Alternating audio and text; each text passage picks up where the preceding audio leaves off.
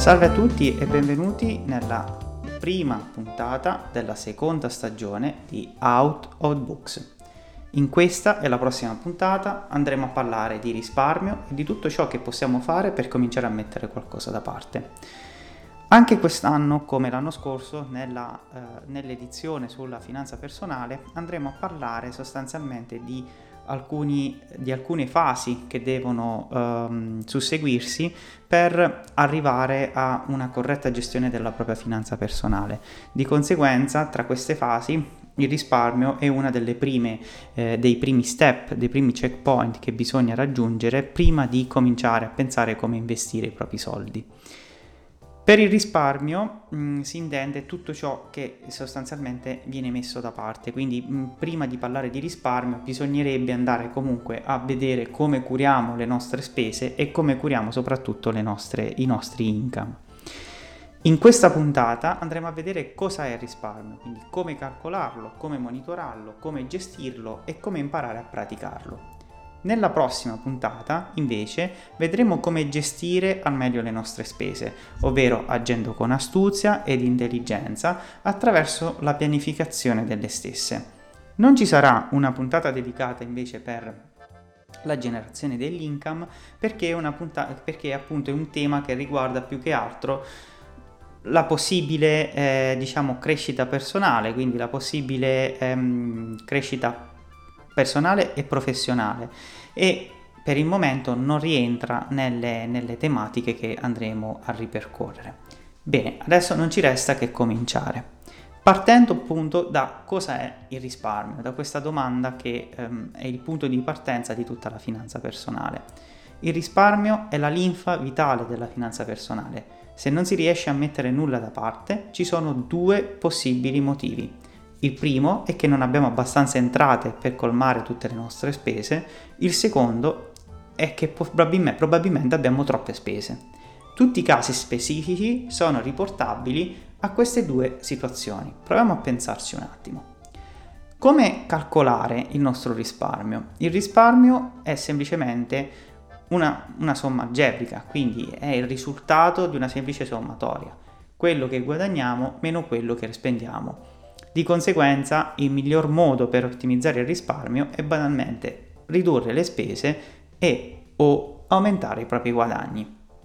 Se il nostro risparmio avrà un valore negativo significa che stiamo spendendo di più rispetto a quello che stiamo guadagnando.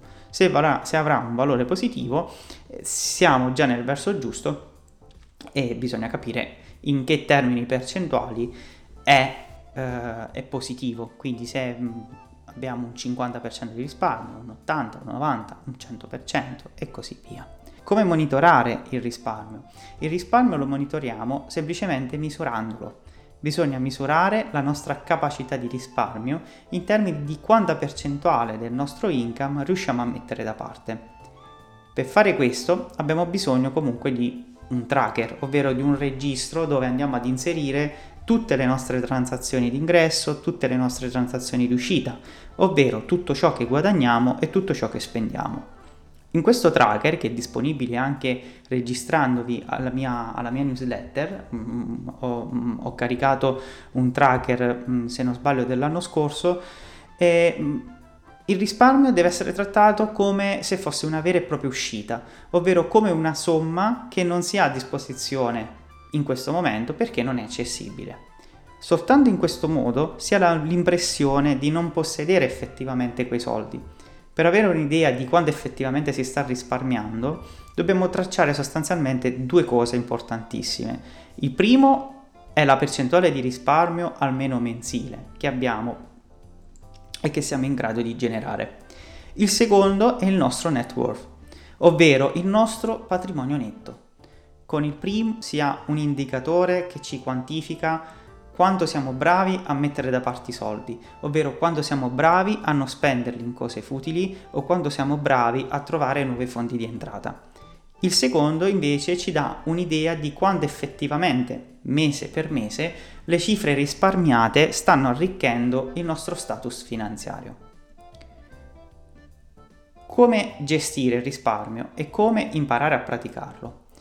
Bene, questa è, una uh, diciamo, delle domande più, uh, più, più, difficili da rispondere perché ognuno può avere appunto il suo modo per gestire e per imparare a praticarlo. Per gestire al meglio il proprio risparmio bisogna mh, focalizzarci fondamentalmente su due punti. Il primo è quello di risparmiare prima di spendere e il secondo è darci degli obiettivi. Risparmiare prima di spendere non è un consiglio che sto dando io, ma un consiglio di uno dei più grandi investitori della storia, come Warren Buffett. Quando riceviamo del denaro, prima di pensare a come spenderlo, cerchiamo di mettere subito da parte la percentuale destinata al risparmio. Il restante può essere destinato alle spese che dobbiamo sostenere, a qualche acquisto extra che desideriamo e, e, e, altro. L'importante però è l'ordine, quindi risparmia e poi spendi e non viceversa. Se si spende prima è molto facile che ci troviamo nella situazione in cui non abbiamo nulla da mettere da parte. Una volta invece messa da parte la cifra che vogliamo destinare al risparmio, andiamo a coprire tutte le spese fisse e le altre spese che abbiamo mese per mese. È sempre consigliato avere un conto separato a cui non è collegata nessuna carta di debito o di credito, nessun libretto di assegni e nessun'altra cosa che ci possa mh, appunto mh, far cadere in tentazione di prelevare eh, qualcosa da questo conto. Dove vanno a finire i nostri risparmi sarà un conto segregato, un conto a cui non abbiamo accesso o, o meglio abbiamo difficile, è di difficile accesso. In questo modo possiamo beneficare regolarmente una certa cifra ogni mese e accantonare senza tenere a portata di mano quella liquidità. Se non vogliamo aprire un nuovo conto, possiamo scegliere dei conti che ci permettono di separare in cassetti virtuali la nostra liquidità. Servizi come N26 o Revolut offrono questa possibilità anche con interfacce molto semplici ed intuitive. Il secondo punto è quello di darci degli obiettivi. Un concetto fondamentale legato al risparmio è che rispa- dobbiamo risparmiare sempre per un obiettivo specifico quando risparmiare per comprare qualcosa, quando risparmiare per regalarsi un viaggio ehm, alle Maldive, quando risparmiare per raggiungere l'indipendenza finanziaria, quando risparmiare per comprare una nuova auto e così via. Quando risparmiare per.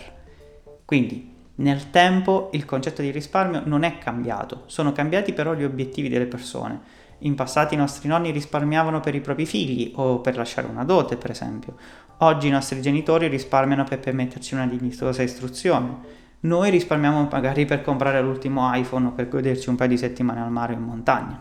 Gli obiettivi del risparmio cambiano per fortuna se per nobili motivazioni o meno mh, mm, non è il posto giusto per entrare in dettaglio. I concetti che portiamo a casa da questo discorso è che il risparmio è uno strumento importantissimo per la nostra finanza personale e che per funzionare ha bisogno di un obiettivo ed un metodo. Con questa puntata ho cercato di mettere dei paletti molto semplici per posare il primo mattoncino nella vostra fortezza finanziaria se siete interessati ad approfondire l'argomento, trovate sul mio vecchio blog una serie di articoli in cui entro più nel dettaglio. Vi lascio dei link nelle note. Intanto vi ringrazio per avermi seguito e vi invito a condividere o commentare le puntate del mio podcast. Mi aiutate a crescere nella piattaforma e a diffondere questo tipo di informazioni. Per oggi è tutto, ci sentiamo alla prossima puntata. Ciao!